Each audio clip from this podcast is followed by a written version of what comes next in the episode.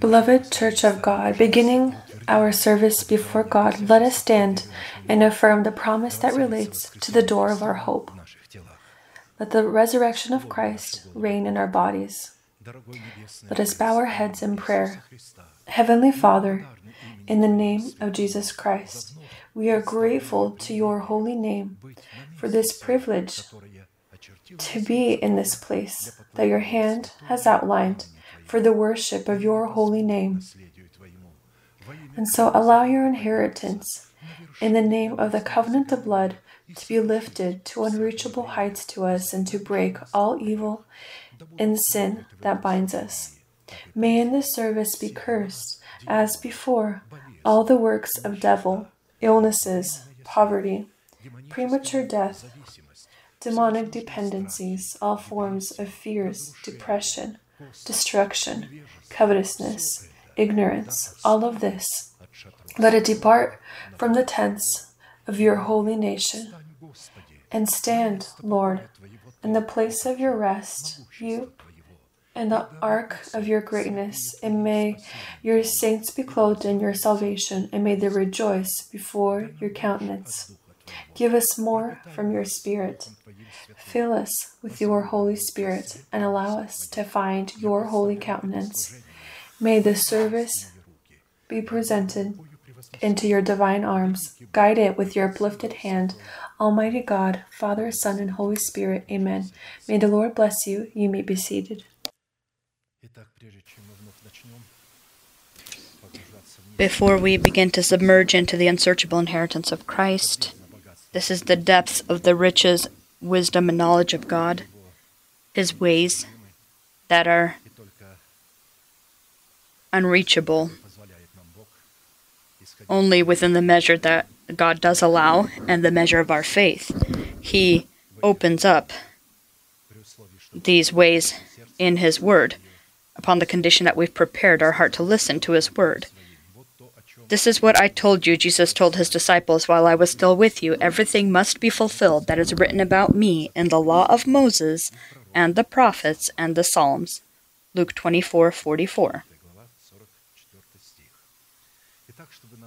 So that we as the participants of the body of Christ would share with Christ the fulfillment of all that is written about him in scripture, we continue to study our collaboration with the truth of the word of God and with the Holy Spirit who reveals the truth in the heart, what we need to do from our side so that we can receive the right to the power to put off our former way of life so that we can clothe our bodies into a new way of life. You were taught with regard to your former way of life to put off your old self, which is being corrupted by its deceitful lusts, to be made new by the Spirit of your mind, and that you put on the new self, created by God in true righteousness and holiness. Ephesians 4:22 through 24. And this is not the only place of scripture, and I will remind us that this place and those like it are indications they identify our calling, and if it in some way will be lost, missed, unnoticed, we will lose our salvation. Sometimes people that don't have a circumcised ear, this sounds harsh, and they consider this to be heresy because for them the calling is either a position in the church or some kind of good work or evangelism, or as they sing in their so called churches, as, as least I can bring my soul to the throne. And so, pretty much what they're saying is, what can they come to God with if they don't bring their soul? So, they think that if they bring souls uh, through their testimony, then in this way they consider this a guarantee for their own salvation, forgetting the fact that salvation that was given to them, it was given to them prior to that, and it was already given to them freely in the seed. They already received it. Why do you once again need to try to obtain salvation by doing things, evangelizing, uh, preaching, singing, doing work, doing good things, for suffering. The whole world suffers, and so what? the whole the whole world suffers, and it's because of the result of uh, the sin of our forefather in gar- in the Garden of Eden, and they're becoming worse and worse. The suffering it's increasing like a snowball to the end of time. It's becoming larger and larger, and we need to remember one thing and rejoice in the Spirit, saying, Lord, what a miracle. Now every one of us knows our calling. It is important for God that we bear fruits of the Spirit. And to bring fruits of the Spirit, it is necessary to put off your former way of life. Not just put off, this is to cast off the old man from yourself with his deeds.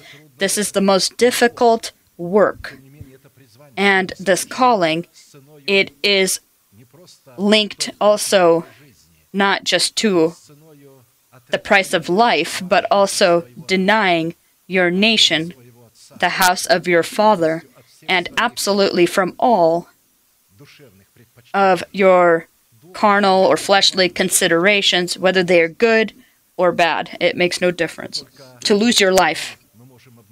And that's when you can renew yourself or your mind by the spirit of your mind. And with a renewed mind, you can then save your soul and your body. It's not possible to save the body if your soul isn't saved. All of us together know that when we come to God, we're born from God, our spirit is born. You'll say, Yes, and my soul and body are sa- saved too. No, in Scripture doesn't say that. Only your spirit is saved. You'll say, How is this? But if the soul's not saved, if the soul's not saved, then the spirit will lose its salvation. Your and my born spirit, it has a job it needs to do uh, to save its save the soul. With perseverance, you need to save the soul. Finally, achieving our the salvation of our souls. Is it spoke? Is this written for the Gentiles or is it written for those who are saved? These places speak of the fact that our soul is not saved. If by faith we need to finally achieve the salvation of our soul, how can you by faith? You know, and that is by obeying your faith to God's faith. That is how you your soul is saved. We are obedient to God and we die for our nation, the house of our Father, and for our soul. And in this way, we receive the good soil of the heart that finally can receive the seed of the kingdom of heaven. And so, when we're born from God, we did not receive the seed of the kingdom of heaven. We received the seed of justification, this is just a, a as we can call, an investment into something you need to cleanse your conscience from dead works. Your conscience, your spirit, is connected to the soul, and with our mind and our emotions. And to receive the seed of the kingdom of heaven, you need to good, have good soil. You'll say, Well, did we not receive good soil when we're born again? No, you received the guarantee of your salvation a deposit of your salvation. You didn't receive good soil immediately, otherwise it wouldn't would wouldn't have said that we cleanse our conscience from dead works. So we can serve the living God, living and true God. And so when we see this place, we understand that we don't have a conscience cleansed from dead works, and we are born from God, and our character remains. And we all, and we right away want to clothe them into religious garments instead of revealing all of this, casting it off of yourself. And so, the first couple of years, people try to cover up uh, all of the things uh, with a look of godliness, covering it, covering it, and only when we finally understand that you don't need to cover it, but you need to actually come and reveal it before God, and revealing it How will you be casting off the old man that's revealed before God?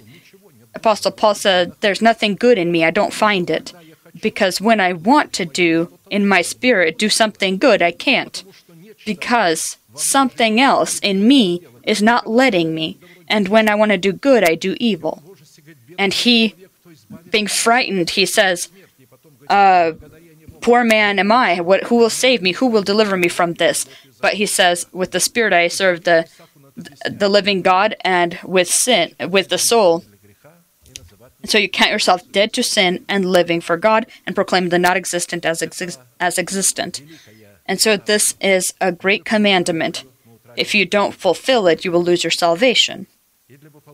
And so to fulfill this uh, commanding order, we have been using three destiny impacting, commanding, and fundamental acts that are within this place. This is to put off, be renewed, and put on. The fulfillment of these three destiny impacting and commanding requirements will determine whether we transform ourselves into vessels of mercy or vessels of wrath. Or more specifically, will our salvation happen that is given to us in the format of a seed that identifies the guarantee of our justification, or will it not? A guarantee is not something you own. This is as a deposit you place. This is something that is given to you temporarily so that you have time then uh, it's confirmed for you but you need time to pay pay the full amount price for it so that it becomes your own and so we may the lord allow time so that we find the remaining amount or balance so we could pay the full price for our salvation and that is to turn the silver of your salvation uh, turn it so that you can profit.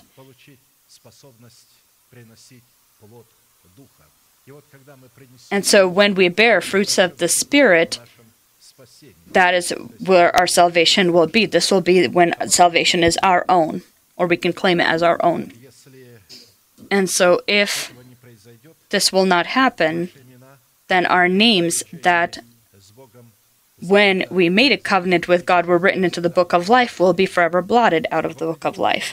In a specific format, we already looked at the process contained in the first two conditions and stopped to study the process of the third condition and specifically what conditions do we need to fulfill so that by the means of an already renewed mind, we can begin the process of clothing ourselves into the power of the glory of our new person that is created according to God in Christ Jesus in righteousness and holy truth.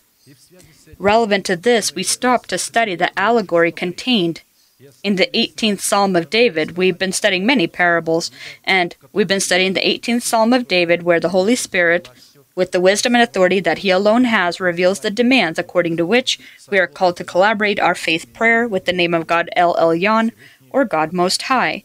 Because in this psalm, David turns to God and in Hebrew he calls him El Elyon. And this is Most High. And this condition consists in this that in the tight situation you experience when you are putting off the old man, when we call upon the Most High, as to our God, we proclaim the faith of our heart, stating who God is to us in Jesus Christ, what God has done for us in Jesus Christ who we are to God in Jesus Christ. Not what I have done to be saved, but what He did so I could be saved. Because salvation is the work of God's hands from the beginning and to the end. We entered this salvation, we fulfill conditions, which gives God the ability to fulfill His part for us. Who we are to God in Jesus Christ. What do we need to do so that we can inherit all that God has done for us in Jesus Christ and has placed upon our account in Jesus Christ. The given allegory, as we know, is one of the most powerful and voluminous examples demonstrating the collaboration of our renewed mind as King David with the name of God Most High and their violent conflict with our carnal mind in the form of King Saul and with governing sin as our old person with his deeds. And so this psalm is dedicated to this when God delivered David from all of his enemies and from the hand of Saul. These enemies that were inside of that of him, the old man governing sin and Saul. it's the, his carnal mind. And when God delivered him from all of these enemies, he sang this song to God. And so it is by the means of confessing the faith of God that is concealed within our heart consisting of who God is to us in Jesus Christ, what God has done for us in Jesus Christ, and who we are to God in Jesus Christ, God can receive the right or proper basis he needs to join the battle for our earthly body, so he can shame the governing within our body sin, which is the old person with his deeds, with the crushing power of his redemption, and with noise forever thrust him out into hell. We've already agreed uh, and have understood the fact that we have three kings inside that want control of the body, and the field of battle between these three kings is our heart. King David is the symbol of our new person. King Saul is the symbol of our carnal mind, and governing sin is the symbol of our old person, who is the programmable system of the fallen cherubim, who we received as a uh, by the genetic line from the sinful seed of our fathers in the flesh. In its character, the prayer psalm of David contains three parts, where we see demonstrated an example of the character of our legitimate prayer, which belongs to kings, priests, and prophets. And if we are not kings, priests, and prophets to God, then this sermon is not for us. This word is not for us. This is for kings, priests, and prophets. Not just for a saved person, an infant in Christ. An infant in Christ is not a king, priest, or prophet. He cannot be a king, priest, and prophet because he is attracted by various winds of doctrine. He is stumbling. He's chasing one today, someone else tomorrow. If in many churches you'll see many portraits of so called generals of God, part of these generals of God are not generals, but false apostles, false teachers who preach the damaged word that people do want to hear there where a price doesn't need to be paid. People just are pressured to give money, and by giving money, they promise them the kingdom of heaven, just like the Catholic Church, the Orthodox Church, and finally the Catholic and Orthodox Church are beginning to wake up in their midst.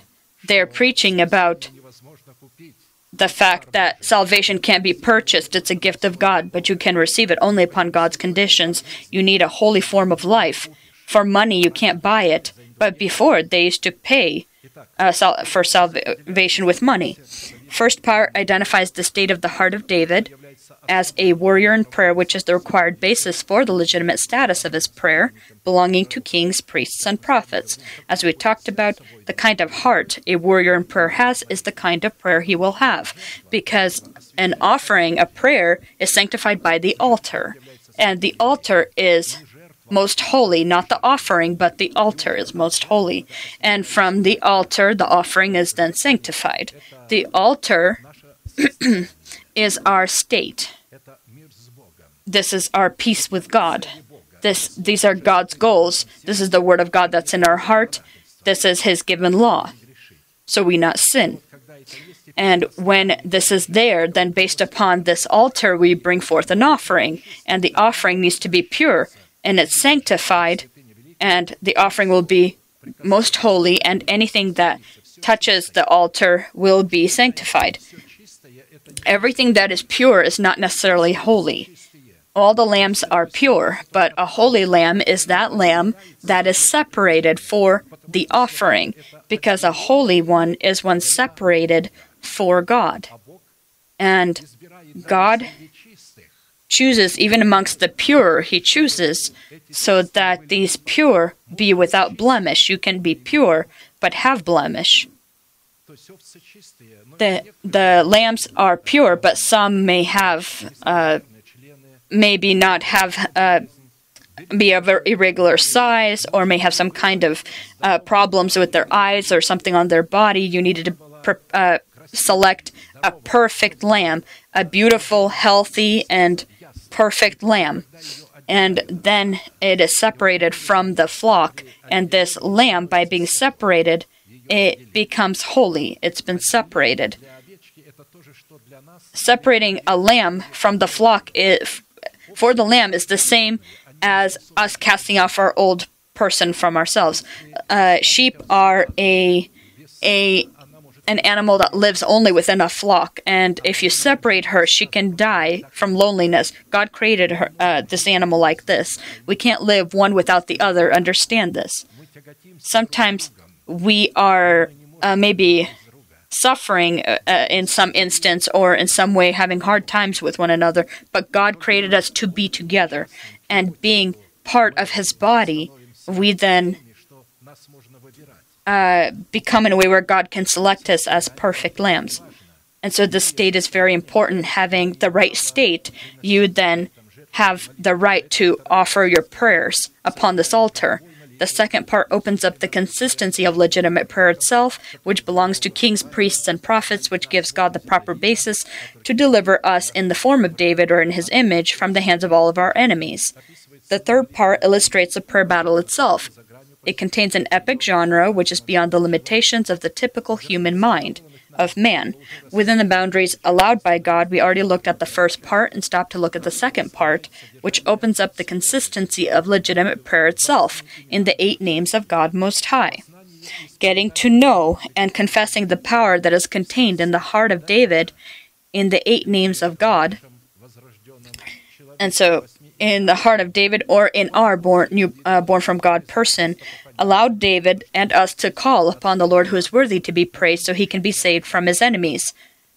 Those that are trying to take control of our body to receive your body as your own so it become the temple of the Holy Spirit.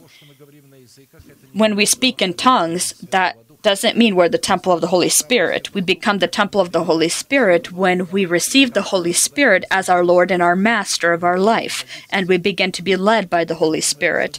When we understand how we need to place ourselves in dependence of the Holy Spirit, because speaking in tongues is a spiritual experience, but it is not spirituality.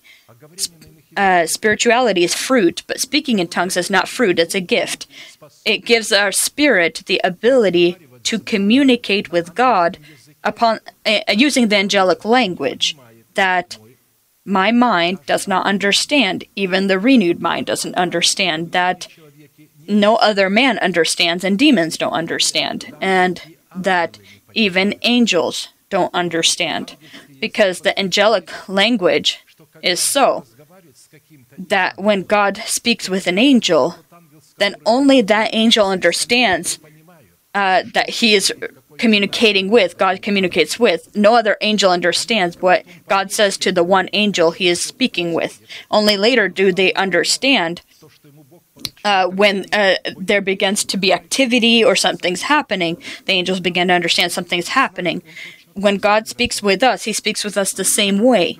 When I preach, God speaks to each heart independently. And when he speaks to your heart, the one that's uh, that sits next to you and you don't and they don't understand, that means it's specifically for you, and you understand it was specifically for you. Uh, it was spoken, and that is how God is. He speaks with each one independently, individually, and sometimes He speaks to all together, to the entire body, to the entire church. But as it is, He loves to communicate in person, one on one. And so that's why Jesus always separated from the disciples and prayed separately. And they waited. Sometimes he was there the entire night, separate from them with speaking with the Father. He gave them an example of how to communicate with God. I, even as a child, learned, I don't know from who, no one really taught me this, somehow God inspired me, I would hide and pray separately from all by myself, and I thought that if I pray out loud, the adults will laugh at me and say, "How how can they pray? He pray such a prayer? He's still a child." Because I prayed with such prayers that even the adults did not pray. I just communicated with God, and He responded and I understood him. And in my family also, all of my children knew this principle how I would leave, I would leave the family and go pray, uh, leave from the rest and go into a separate room and pray. And each of the members of the family also found their own place to speak to God separately. And so some ask me, what is it? Uh, how do we uh, pray as a family? I, I said, I recommend praying just independently with God. If you're praying as a family, yes, I've prayed with the family before, but it becomes more of a religious uh, ritual in a way, uh, or a custom, uh, it, or it forms into something as a religious custom over time. And so it's better to communicate with God one on one.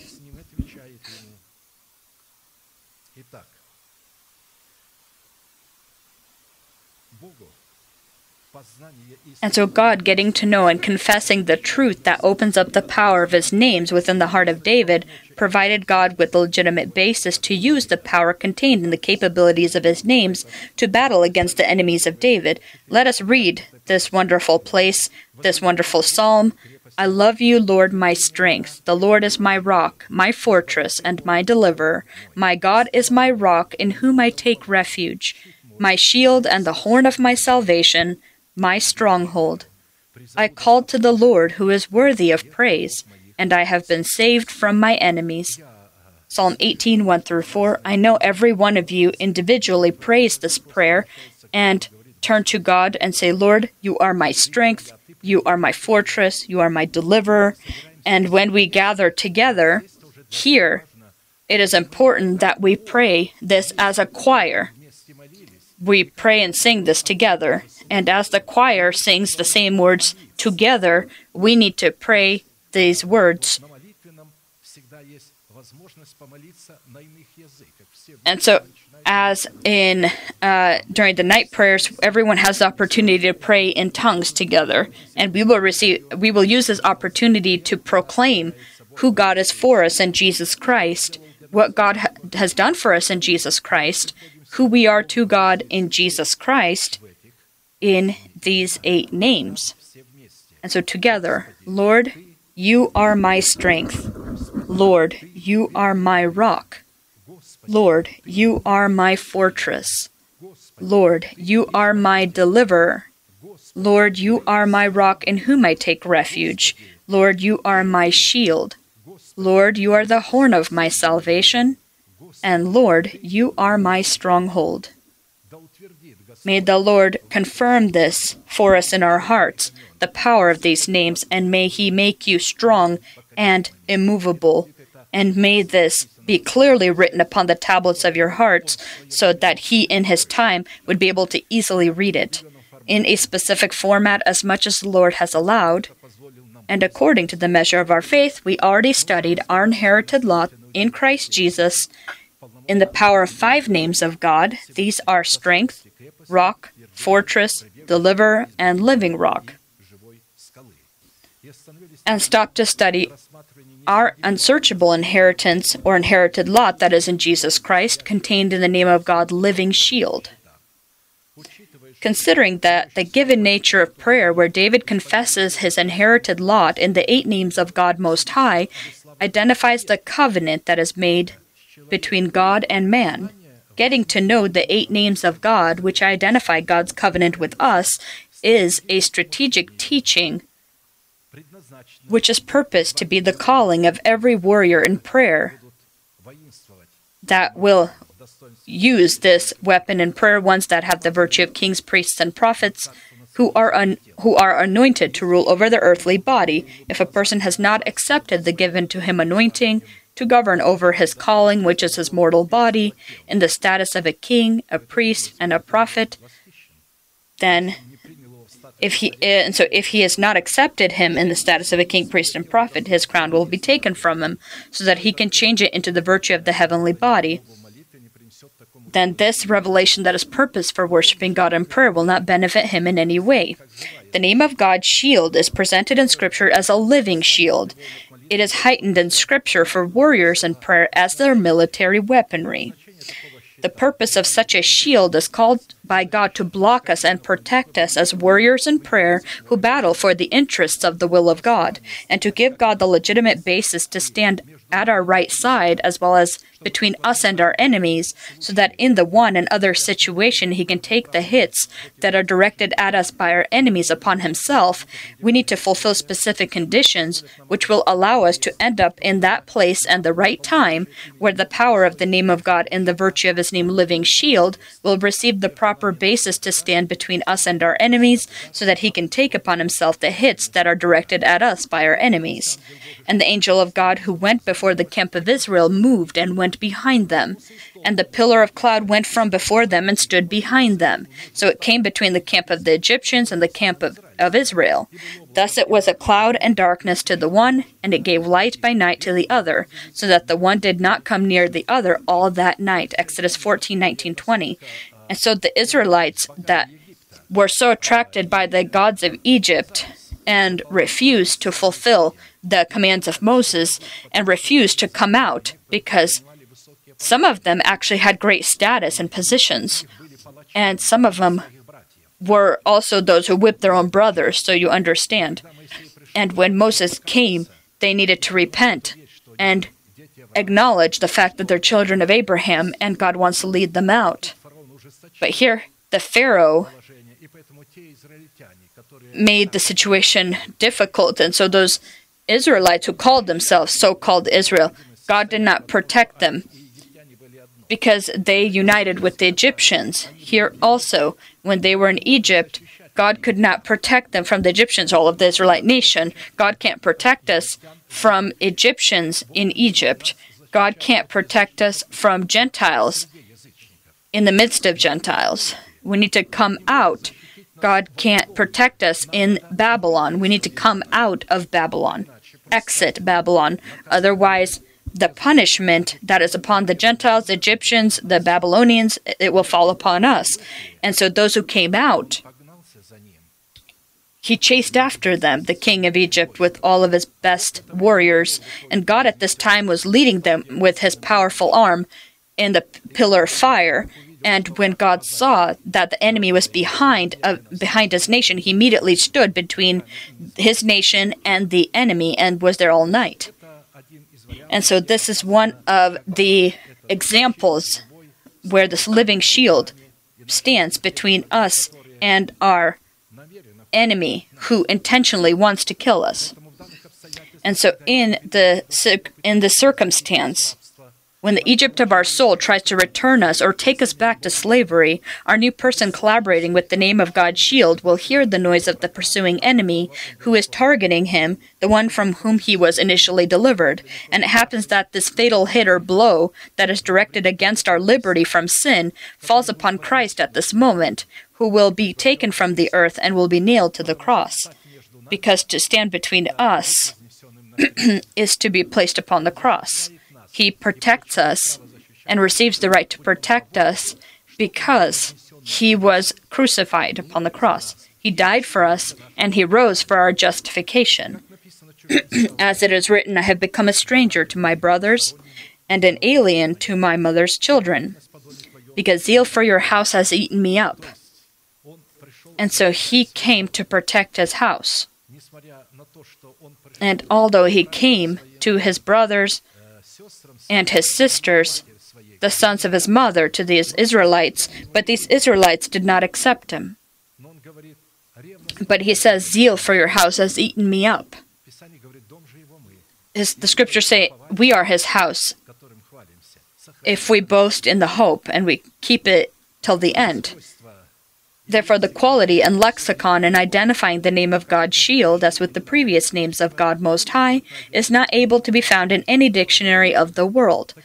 So, to be our living shield, so that He can take upon Himself the hits of the vile curse that pursues us by the sinful seed of our fathers. This is to protect and block us from the wrath of God, protect and block us from the deception of the evil one, Protect and block us from the evil and slanderous tongue. Protect and block us from the curse of all nature of illness. Protect and block us from the curse of poverty. Protect and block us from the curse of untimely or early death. and protect and block us from the sinful life that was passed on to us from our fathers. Looking at this list, which contains such intervention from all nature of existing enemy, we as with the previous names of God Most High have come to the necessity to study four classical questions that will allow us to learn the essence of our inheritance that is in the name of God Living Shield, so that we can provide God with a foundation that He needs to use it in battle for the adoption of our body. According to Scripture, what are the identifications and qualities of the name of God and the purpose of His glorious name, Shield? What purpose, being in the role of our protector, did God allocate for Himself? And what role has He placed upon us? What conditions do we need to fulfill to provide God with the proper foundation to allow us to enter the unsearchable inheritance of His name and the virtue of a living shield of faith? By what signs do we examine ourselves as to whether we are truly collaborating our faith with the faith of God and the virtue of His name, shield, and not some kind of other counterfeit of it? In the previous service, we already looked at the first question, consisting of specific qualities of a living shield of faith in the eight components, although there are many more of them, and stopped to study question two. What purpose, being in the role of our protector, did God allocate for himself, and what role did the scripture allocate to us when it comes to defending the interests of the will of God? Because, as we've noted, fulfilling such a role, whether it be the role of God or the role of man, is practically demonstrated in the price that both God and man pay for the right and opportunity to, to cooperate with one another. Five of the components contained in the purpose of the name of God in the form of our living shield have already been subjects of our study, and we have we will immediately pay attention today to the sixth. The sixth component in the purpose of the name of God and the virtue of his name living shield, taking upon himself the fatal hit that is directed at us by our enemy, is called to make its presence known in the shadow of his wings. At the same time, the role of man, giving God the legitimate basis to demonstrate himself as our living shield in our relationship, consists in us fulfilling the condition so we abide under the shadow of his wings. Because you have been my help, therefore in the shadow of your wings I will rejoice. Psalm 63 7, the Psalm of David according to the given words, to give God the proper basis to demonstrate himself in the form of our living shield, consisting in the shadow of his wings, we need to have knowledge about the essence of these wings, so that we can place ourselves into the shadow of these glorious wings. God will not place you there by force or lead you there, you need to yourself come into the shadow. The nation of Israel needed to come under the shadow of the cloud and walk there. As soon as they uh, went out from under the cloud. The serpents killed them, the Amalekites killed them, but being under this cloud, no one was able to come in and hurt them. And so it's important for us to know how to collaborate with the power of God that is contained in the protection of his wings the, the, the two wings are called to serve as a living shield for us, taking upon himself the deadly hit that is directed at us by our enemies, is presented in Scripture in the form of the apostles who carried the Urim and the Thummim, that within their mouth present the undamaged truth that is clothed into the power of the Holy Spirit. For all of the promises of God in him are yes, and in him amen, to the glory of God through us. 2 Corinthians 1.20 and so, as they are carriers of the thummim of truth and urim of the Holy Spirit who reveals the truth in the heart, and they pass on the word to us, the two wings are obedience to the words of the person whom God has placed in, in a specific church Second, the two wings are called to serve as a living shield for us, taking upon itself the deadly hits that are directed at us by our enemies, is presented in Scripture in the format of the truth of the Word of God that is concealed in our wise heart, in the form of the Holy Spirit, who reveals the truth that is concealed within our wise heart by the preached word of the apostles and prophets. When we receive this word, now it is in us and when we receive the Thummim, then the Holy Spirit comes there to reveal the meaning or significance of that word. One that has not received the the Thummim, when I or another anointed of God reveals the truth, what is within the truth, a person will understand they'll say, "How do you? How can we listen to this? How can we listen to this?" The reason is because he does not have truth in his heart, and the Holy Spirit can't reveal anything to him. But when a person receives the truth in the heart, and it is received first of all by acknowledging over yourself authority, you can't. You don't need to uh, fight with God. You don't need to choose for yourself teachers by the matter of voting for them and confront God and spit in his face. God gives the church's apostles and prophets not by voting for them. I want these words to reach the churches around us. I look with great fear at how people listen to these people and they trust that they will be saved. And they don't even understand that they're being given damaged word that will not lead them to salvation. Only by God's great mercy. And so, in these congregations, He might be doing something and allowing some to understand, independent from their false apostles and false teachers who are no longer their spiritual authority. They understand that the church is important. They come to church, but for them, these people are not a spiritual authority. These are religious leaders that. And so the scriptures say, I have put wisdom in the hearts of all the gifted artisans that they may make all that I have commanded you.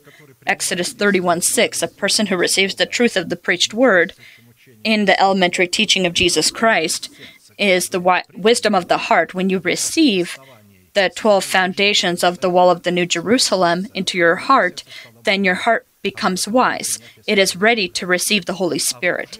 And you already spoke in tongues before this, but the Holy Spirit was not yet there. It had not come there, but when you have received the truth, the Holy Spirit will also come.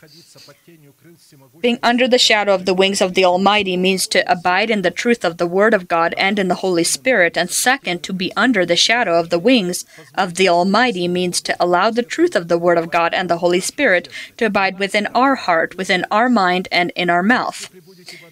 If you abide in me and my word abides in you, you will ask what you desire, and it shall be done for you. John 15 7. The word that is in you from from this word that is in you what you will desire. It's not what i desire in general but the word that abides in me and i in it from that what you desire. And so the promises that are given and the ones that we take consideration uh, and we confess that is the promise we will receive. That is the promise we will receive but we need to understand that the main promise to this is to save your soul and your body we need to receive and grow the fruit of Methuselah, who drives away death. We need to destroy within ourselves the stronghold of death. And this is not the devil. The devil trusts upon the stronghold of death. This is what he, he relies upon. We need to come out from under the guard of the law. The law that is weakened has no power, and so it needs to be destroyed. In what way? What did Christ do? He in the in the form of Moses took the tablets and broke them and those tablets represented Christ. And Christ uh, was crucified upon the cross and he was broken upon that cross.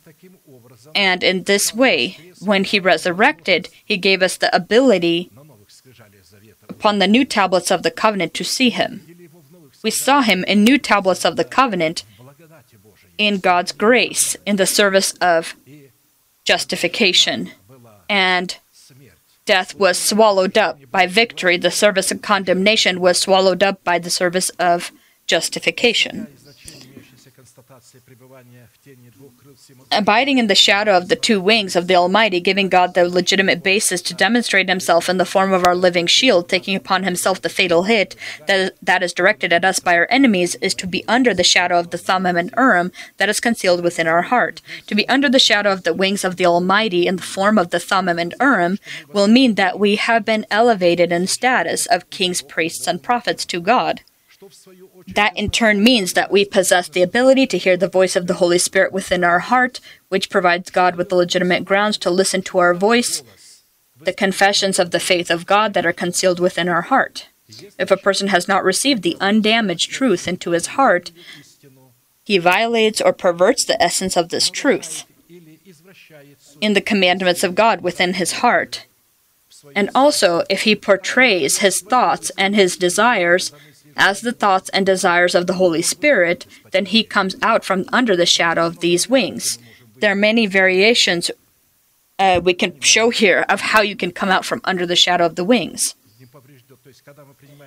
When we receive the damaged truth, when we violate the, the, the truth of God, when we pervert the truth, when we portray, we, we present our thoughts and desires as gods, and consequently such a person lacks or is deprived of the power to the right to have a relationship with God, as with his living shield, called to take upon himself the hits that are directed at us by our enemies, and this person then becomes the enemy of God as well as our enemy. Such a person becomes God's enemy and ours.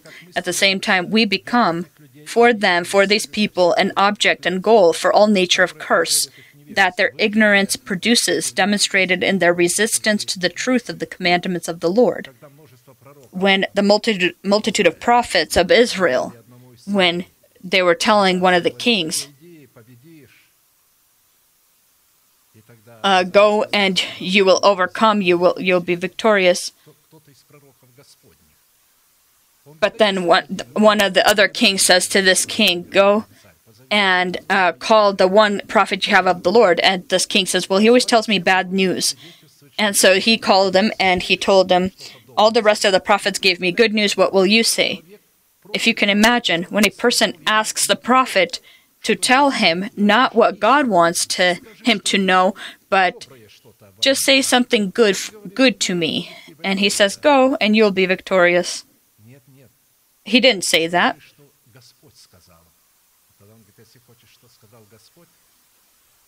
And so he said that he said well no tell me what the lord wants to wants to say. And he said that the sheep were left without a pastor and that all sheep need to go to their own tents and you will fall. And the king says see i told you he and so he decided he will trick god and he tells jehoshaphat let us uh, change garments so that the enemy does not uh, identify me and not, and so he doesn't uh, think that I am the Israelite king. So the king of Judah uh, and the king of Israel they swapped their garments, and the uh, arrow accidentally, but in this case accidentally was one that was literally directed. God God uh, intended for this arrow to kill him. And so someone released the arrow, as it were, randomly, but he redirected this arrow, uh, directed this arrow at him, and he and he uh, he was hit, and he bled out and died. And so, even though he was in another's garments, and so that's what happens when one asks the prophet, "Tell me something good," rather than tell me what God wants me to know. Say rather, "Reveal to me who I am."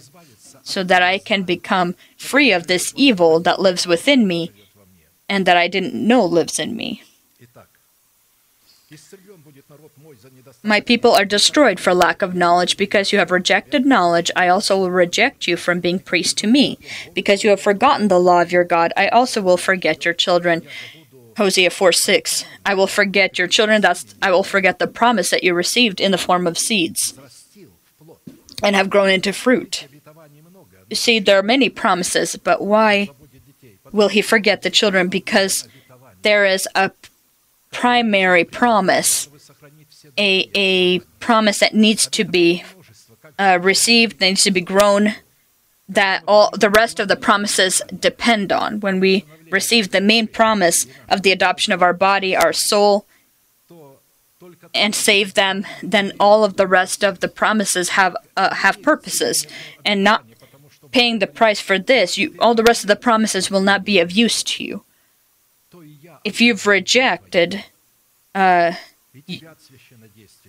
uh, my knowledge, I will reject you also from being priest, he says. And this way, the purpose of the name of God, in the form of our living shield, taking upon himself the deadly hit or strike that is directed at us by our enemies, first will find itself in the atmosphere of our abiding in the truth of the Word of God and in the Holy Spirit, and second will find itself in our heart, mind, and mouth that abide in the truth of the Word of God and in the Holy Spirit. That is, these two wings of great evil. Seventh component in the purpose of the name of God in the form of our living shield, taking upon himself the hits that are directed at us by our enemies, is called to give us the ability to lift our eyes to the hills of God, where our help comes from. Help is a shield, a living shield. That's help. Psalm 121, a song of ascents. Psalm 121, 1. A song of ascents. I will lift up my eyes to the hills from whence comes my help. Why is it called a song of ascents? Because when people went to worship to Jerusalem, Jerusalem is upon them on the on the hills on the and if you ever go to Israel and you won't be in Jerusalem but in some other city, we were going on in a taxi to Jerusalem and when we approached Jerusalem, then it's a, a, winding path and it goes up and up and up and the ear started to clog. Uh, the tex- uh, and the taxi driver said Yerushalayim. Do you smell Yerushalayim Jerusalem?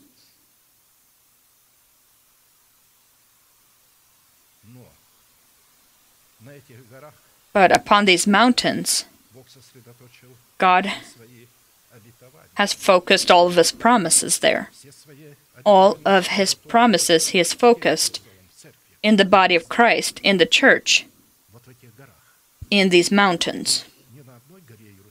Not just upon one mountain.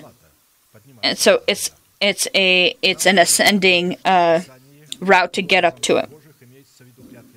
And so we know that in Scripture, the symbol of the mountain of God are the oath promises of God that contain the great and good destinies of God for that category of saints that collaborate with the name of God in the form of his living shield, taking upon himself the hit or strike that is directed at us by our, our enemies.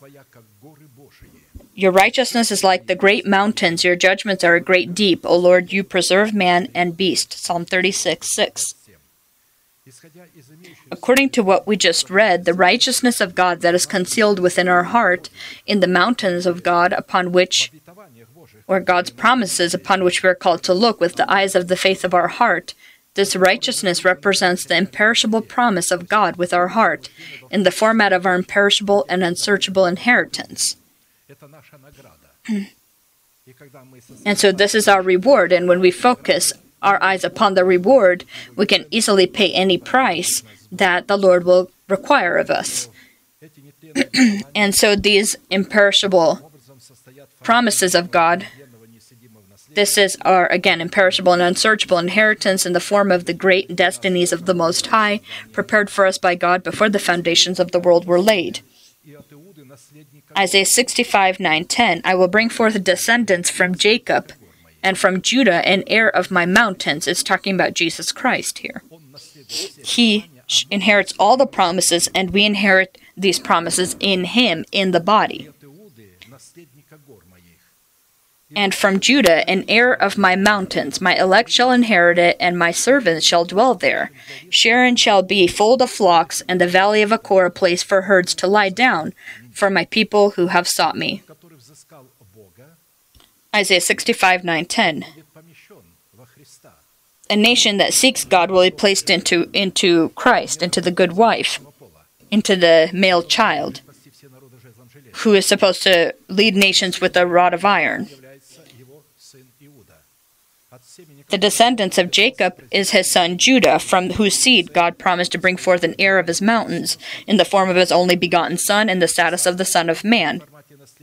The mountains of God themselves, in the format of the inheritance of God, represent the promises of God to the heirs who is the Son of God, Jesus Christ. And so to enter the imperishable and unsearchable inheritance of God,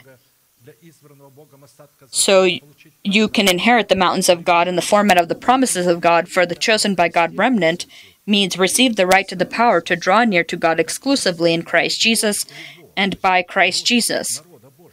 As it is written, their noble shall, co- shall be from among them, and their governor shall come from their midst. Then I will cause him to draw near, and he shall approach me. For who is this who pledges his heart to approach me, says the Lord? You shall be my people, and I will be your God. Jeremiah 30, 21, 22. If you receive the one whom I shall draw near to myself. And so, why is Jer- Jerusalem and Israel in such a belittling state uh, right now when she needs to be as the sands of the sea, stars of the sky rule the world? Why are they why are they hated by the surrounding nations that came from the same father that they came from? From the same Abraham came Arabs and Jews, and why Arabs hate the Jews? Why did, does this happen? Because they refused to listen to Moses. He told them, A prophet will come from among you, just as me from the midst of you. Every soul that will not listen to that prophet will be destroyed from his nation. This is why Israel in the, is in the situation they're in. That's why the church is in such a belittling state, because when God gives them apostles and prophets, they reject them. They, for themselves, choose and elect people that are they call apostles and prophets. They don't call them necessarily apostles and prophets. They call them generals of God. Is how they actually call them.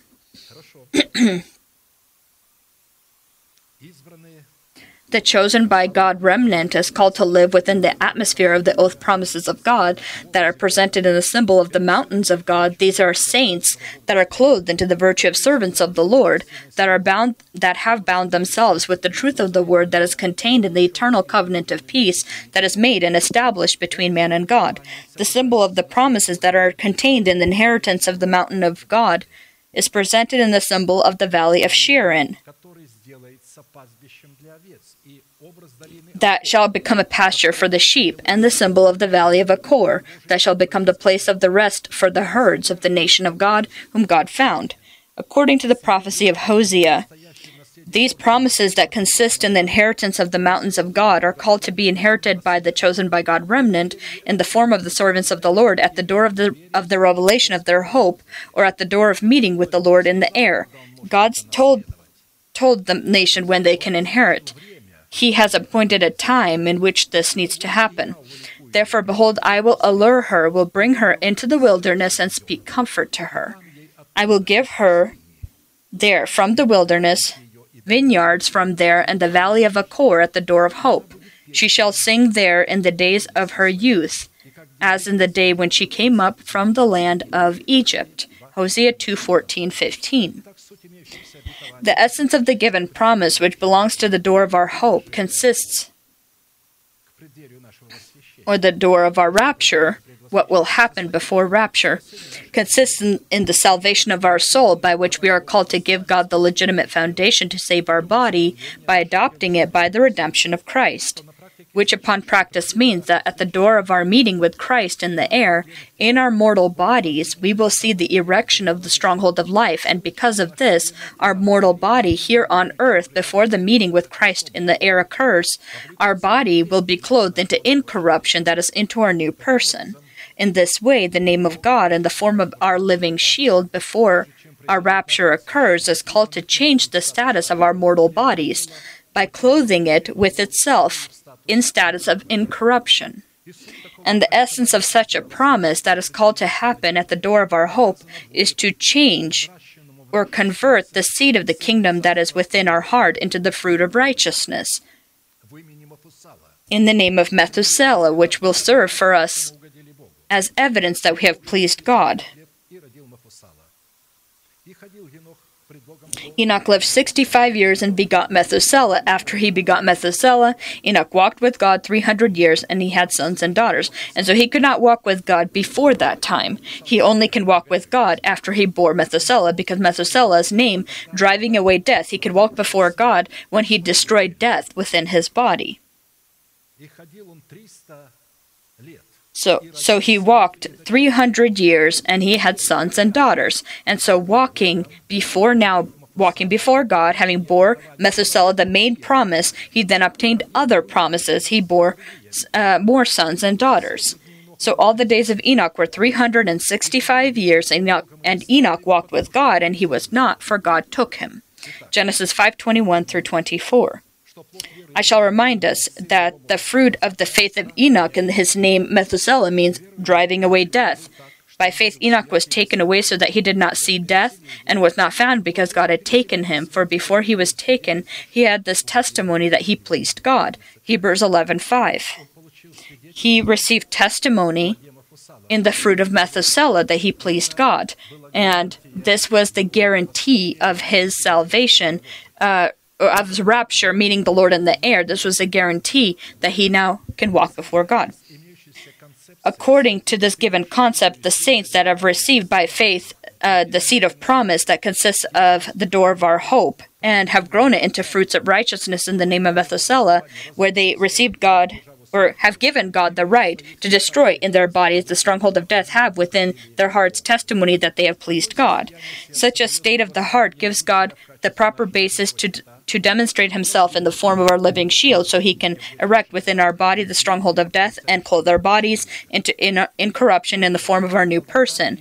And as soon as the fullness of time comes for the fulfillment of the promise that belongs to the door of our hope that is presented to us in the inheritance of the mountains of God the body of the saints that died in Christ their bodies will be uh, resurrected in, in into immortal bodies and then our bodies will put on incorruption at this time so that they without us would not have achieved perfection. Hebrews 11:39 40 and all these having obtained a good testimony through faith did not receive the promise God having provided something better for us that they should not be made perfect apart from us if he would have allowed them to inherit this promise during their lifetime, then after them, when we would be born, then we would not be able to take part in that same promise. And so he uh, had pretty much he had withhold withheld this promise for for some time. They have it, but it hasn't. They haven't received yet their reward. People think that you come to the Lord, it's a reward. Their reward will be the incorrupt body, the immortal body. Being an incorrupt body, will they be in God's likeness? Because God, the Son, and the Holy Spirit, a person in the three hypostases in the spirit, soul, and body, be redeemed so that he can have this reward so he, they can be in God's likeness. And so they are still waiting for this reward. And as soon as the time comes that is established by God, then he will first resurrect them. They will come to us, and then we, and we together with them, will be here as Enoch walked before God. Not 300 years, not 300 years, but according to the revelations of Daniel, within the boundaries of the the seven years, all the week these events will happen. Considering that at the middle somewhere of this week, this seven years, the infant will be taken, and then three years remain before the Christ returns back with his church will return to earth. and so, if you rapture, if you if you uh, if rapture will occur exactly at the three and a half years. Uh, there, there's the also the younger daughter that had uh, they at this time don't yet have the two wings, and they will fall into that great tribulation. And so, if the days will not be shortened, uh, no flesh will be, no, no person will be saved. And so to, it says, pray so that the days be shortened. And to shorten those days, the church needs to be uh, remain on earth for a longer period of time. And so we won't be raptured immediately. For some time, we will walk before God as Enoch walked before God, but not 300 years, but possibly uh, a few more months that will shorten the the time of the rule of the Antichrist over the European Union, uh, the territory of the previous Roman Empire. Israel will receive him as the Messiah. Jesus said, I came in the name of my Father, you did not receive me, but another will come in his name, and you will receive him. And they will receive him. And he will resist all of the religions of the world, all of the. Uh, for Islam, the, the Catholics, the uh, all of the religions, the the Jews, they will receive him, but at the end of the week, they will open their eyes. These are part. This is what's in Scripture. They will finally open their eyes and go, "Wait." In Scripture, it says that the Messiah needs to come from the tribe of Judah, but this one is from the tribe of Dan.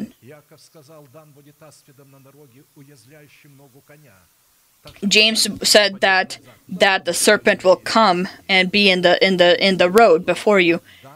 He said that from Dan the man of sin will come, the devil in the flesh, who will confront the Son of Man.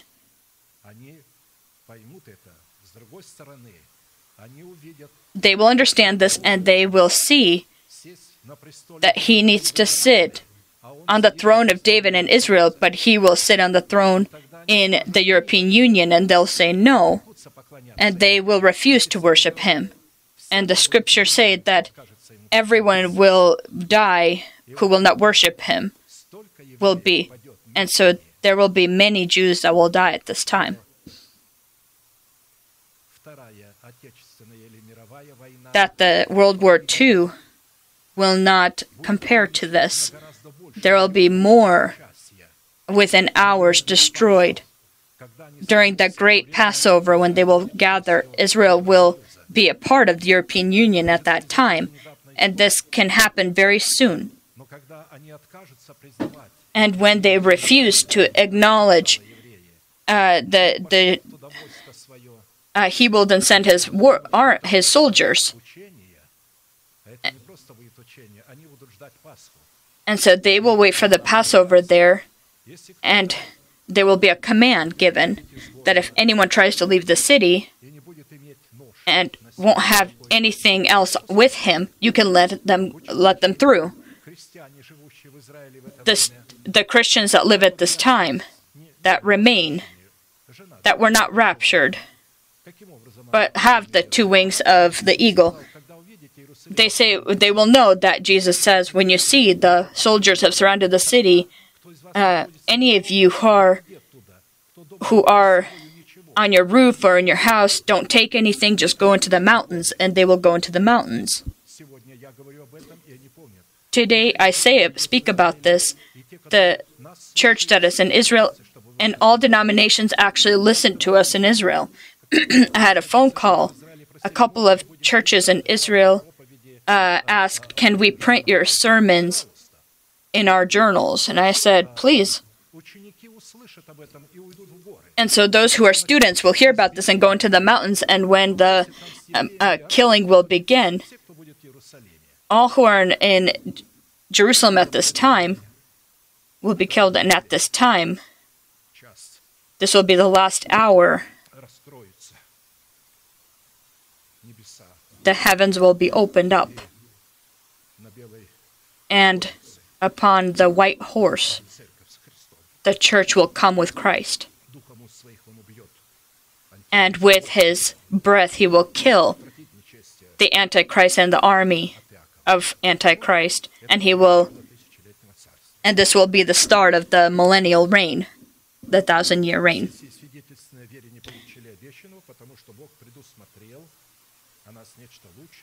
And so, as we read that they did not receive what was promised, God having provided something better for us, that they should not be made perfect apart from us. And so, the mountains of God in Scripture also uh, imply, also, also uh, men themselves, who are partakers of the category of the chosen by God remnant. Why do you fume with envy, you mountains of many peaks? This is the mountain of which God desires to dwell in. Yes, the Lord will dwell in it forever. Psalm 68 16. And so upon this mountain Zion, here it's talking about the chosen by God remnant, the category of the infant, uh, the male child, the good wife. These are the uh, five wise virgins, all of these examples. And however much the wicked one may pride himself in us, who was inherited by us from the sinful seed of our fathers in the flesh, and the wicked ones in our church also, who stay, uh, show themselves as great mountains. And so our spirit, having justification because of Jesus Christ, this great mountain, the stronghold of death, will become flattened, and the Lord will bring forth his. Uh, he will be the chief cornerstone. Who are you, O great mountain? Before Zerubbabel you shall become a plain, and he shall bring forth the, the capstone with shouts of grace, grace to it. Zechariah 4 7. In this place of scripture, the capstone is it represents here the promise that represents within our body Christ in the status of the stronghold of life, uh, or st- uh, or stronghold of incorruption identified within our body as the enthroned grace of God by righteousness of faith. And so it needs to first be enthroned within the new person, and then it will be enthroned in the body because the new person is intending to save the soul and body, and the grace of God needs to be enthroned in the entire body so that the body would be the throne of God's grace. When the stronghold of life that represents within our body the enthroning of the grace of God by righteousness of our faith will reveal itself in the incorruption of our body, then people that consider themselves Jews, that by essence were never Jews, will be jealously looking at the mountain of God in the form of the stronghold of life that is erected within our bodies as well as our churches, upon which the grace of God will dwell and will dwell eternally. Summing up the component of the purpose of the name of God as our living shield that takes upon himself the hits uh, or the fatal hits that are directed at us by our enemies, we conclude that this it will be revealed this promise that is contained in our heart in the adoption of our body by the redemption of Christ, which will give the God the proper basis in time to change the status of the of our body from incorruption from corruption to incorruption. Eighth component in the purpose of the name of God in the form of our living shield, taking the hits upon himself that are directed at us by our enemies, is called to make itself known and to function within the pillars of our of our gates that are made of iron and bronze.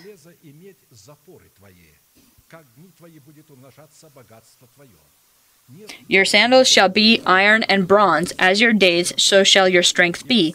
There is no one like the God of Jeshurun, who rides the heavens to help you, and his excellency on the clouds. The eternal cloud or the eternal God is your refuge, and underneath are the everlasting arms. He will thrust out the enemy from before you, and will say, Destroy. Then Israel shall dwell in safety, the fountain of Jacob alone, in a land of grain and new wine. His heavens shall also drop dew. Happy are you, O Israel, who is like you, a people saved by the Lord, the shield of your help, and the sword of your majesty. Your enemies shall submit to you, and you shall tread down their high places. Deuteronomy 33 25 through 29. This is the revelation of Moses. The gates of our trifold essence in the nation in the in is the union of our sacred person that has come into full measure of growth in Christ, our mind and our soul that is renewed by the spirit of our mind that is uh, that is gentle or with a gentle mouth. The pillars of our gates, and these are our this is the our gentle mouth and the inability of our enemy to enter, and it is made of iron so that we can perform God's justice or proclaim God's justice with our mouth. This is the symbol of God's justice within our mouth. the iron that uh, these uh, pillars are made of, it gives God the proper basis to del- to reveal Himself to us as our living shield that takes upon Himself the hits that are directed at us by our enemies. Is obedience of our faith to God's faith. Uh, that is the preached to us words, the truth about the cross of Christ when we deny our nation and the house of our Father. This is what the iron is. This is when we judge outwardly, when we condemn our nation and the house of our Father, when we deny them, we in this way condemn. With the flood, Noah judged the world. When he denied the world in which he lived, he judged it. And so then the pillars of bronze, which are the doors of our gentle lips, is the denying of our personal destructive uh, thoughts and desires. And so I don't have the right to judge everyone in general that's uh, around me, but those under my responsibility. And so each person is responsible for his nation, the house of his father. And when you deny the sinful life of your fathers and your nation, you come out from under the dependence of your nation and the house of, our, of your father. They have no right over you anymore. And you now become their master. They will now depend on you. And such a collaboration of the carrying of our cross with the cross of Christ, giving God the proper basis to be our living shield, is our obedience to and our counting ourselves dead to sin, living for God, proclaiming the not existent stronghold of incorruption within our mortal body as existent. The result of the pillars of the doors of our gentle t- uh, lips, iron and bronze, our days shall increase as wealth, so that our imper- uh, imperishable and unsearchable wealth shall be increased. It shall be increased as our days. And this imperishable and unsearchable wealth, it will be grown in the Eden of our spirit into a tree of life. And so the pillars of the doors of our gentle mouth shows the collaboration again of our cross with the cross of Christ and is the key that opens our pearly gates. When we will condemn ourselves, our, the nation and the house of our Father, condemn our destructive desires, in this way, this will be a key to the pearly gates. We will open up the pearly gates to the unsearchable and imperishable inheritance that is contained in the blood of the cross of Christ, that in the Eden of our heart is called to represent the grown tree of life. The confessions of the fruit of righteousness in the grown by us Eden of our heart, in the format of the tree of life, the God of Israel, which is a God of warriors and prayer, who worship him in spirit and in truth, will receive the proper basis to uh, the Lord God will then, upon the clouds, will come to us and will drive away our enemies before our face and will allow us to erase the remembrance of our enemies that are in our bodies, in our bodies as well as out of our bodies. The next demonstration of a living shield within uh, on earth, taking upon himself the hits that are directed at us by our enemies, will be in these words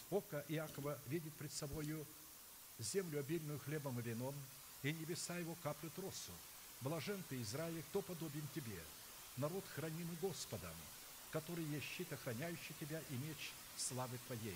Враги твои раболепствуют тебе, и ты попираешь вые их. Your standard shall be as iron and bronze, and it says here that Israel shall dwell in safety, the fountains of Jacob alone, in a land of grain and new wine. His heavens shall also drop dew. And so, when the door of our lips will have these pillars that are iron and bronze, when we learn to judge properly God's judge with God's judgments. We first will judge within ourselves our old person, and we will condemn the world in the form of our nation and the house of our father. This is the genetic inheritance. And so the house of our father, genetical code, genetical uh, that that uh, curse that was passed on to us from our fathers. And so if the house of my father loves God, and loves the truth, then I'm not rejecting them, but I am denying and refusing the genetic inheritance that has been passed on to me from them. If the house of my father is against the truth, then I deny not only my the genetical code that was passed on to me, but also them also. We need to know the difference clearly. And so when we accept uh, the truth, then it becomes easier for us. And while we continue to be to have pity toward uh, members, maybe of the family, uh, if you remember that Lot, his wife, she was feeling.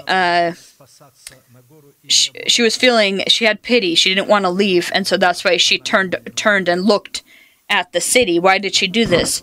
She did not die for her daughters who refused to listen to the truth. Lot came and told them daughters we need to do this and this. And the sons-in-law thought he was kidding. One preacher in our church said you know lot was a joker because why did the sons-in-law think he was uh, kidding? Because he joked for all the time. And so when they said that god was he said that god will destroy the cities. And when i stood on the stage after this unfortunate preacher i said lot was not a joker. How could you call a righteous person a joker? This he was a righteous person and he suffered every day in his soul seeing and hearing the works of lawlessness what do you mean, a joker? Why did the sons in law think he was joking? Because they were the jokers. People judge us not by how we are often, but how they themselves are. If he himself, if, if someone is a, a terrible person and a liar, they will judge you the same way they are. And they do this because they themselves are this way. Lot wasn't a joker, they were the jokers. And as they were, they uh, and Lot died for them, the father. And so why did she not die for die? And so that's why it says remember it says in scripture remember the wife of Lot who will not deny his soul his soul and our soul is, is linked and connected to our nation the house of our father I remember when here in the Slavic churches there were there was a division between the Ukrainians and Russians, even though they're one nation. Yes, the language is a little bit different, but it's one Slavic nation. And when the Banderovs came to power, these are nationalists, fascists, and they did not hide this fact. Here, there was a fight going on between the Ukrainians, Ukrainians and Russians, and and, and also those Ukrainians who did not acknowledge the Banderovs. And so those who did acknowledge the Banderovs churches look, they write, Banderas are our father and Ukraine our mother. And where's God? Where's God in this in all, in all of this? I tell you this because they wrote me letters as well. I am a Christian person. I am in the Pentecostal church. I'm a I support the Banderovs. And so I was surprised how you can be a child of God and at the same time be a supporter of the Banderovs. And I said, Do you truly think you're a. And so ben- Bandera himself, he was not a Ukrainian person. He never lived in Ukraine. He lived in Poland. He, he, he, he was born in Poland. He had a terrorist group, and they destroyed Pol- Polish people, Ukrainian, Russian people to create some kind of their uh, their, uh, their own kingdom. He was never a Ukrainian per, uh, individual. He spoke uh, in the Polish language. He didn't know U- the Ukrainian custom at all, and they put him on a pedestal. and And most of the Protestant churches were doing this. The only one was the Orthodox that said no, we will not acknowledge, and they are uh, looked down by the nationalists, but all the Protestant uh, and so he and so he promoted a war that shed blood and people uh, went in support and were willing to kill one another And so, children of God, where have we come to? To kill. Kill who and for what? Because they refuse to acknowledge uh, the the way that they try to come to power. And so we are we are content people. We don't have here nationalities. We have it, we could say that, but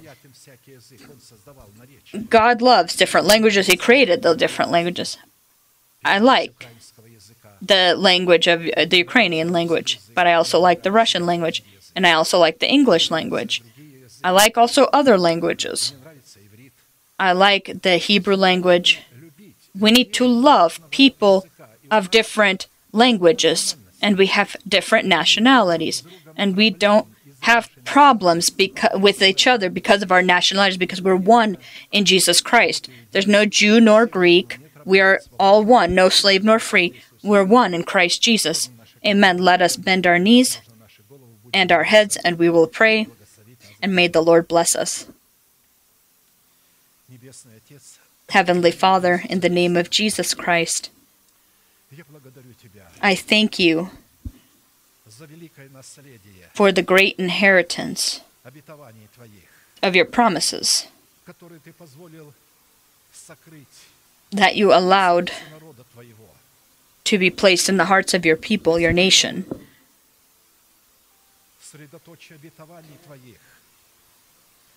You have made your promise the focus and your Son Jesus Christ.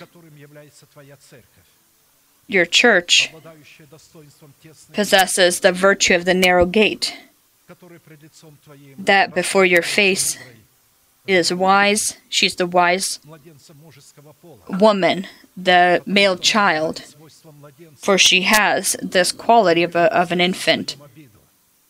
She does not hold offense in her heart, but forgives before the setting of the sun the one that's sinned against her. Although we are not perfect, we are perfect in you.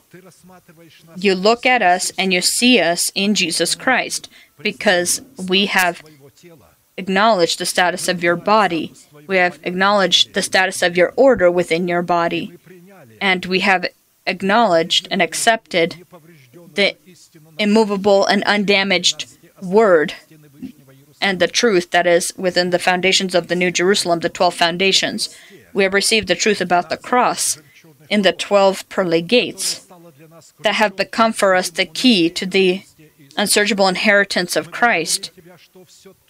We thank you that everything that you have placed upon the account of your Son Jesus Christ becomes also ours because you have placed us in Christ so that we can receive together with Him that inheritance that you have prepared for Him.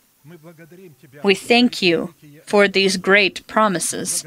We thank you that you have become our living shield that stands between us and our enemies, between fear from illness, fear because of untimely death, fear of hunger, and other fears and phobias that are just overwhelming the Christian so called world as well as the world in general. The whole world is in phobias, fears that actually don't exist. But the wicked one runs when no one's chasing him, and the children of God that have not accepted the love of the truth, that are not perfect in the tr- in in love, they don't have your fear; they have the fear of man, and so they are afraid of everything and everyone, everything and everyone. And we are we thank you that we're not afraid because you are our life. You are our true, our, our present and our future.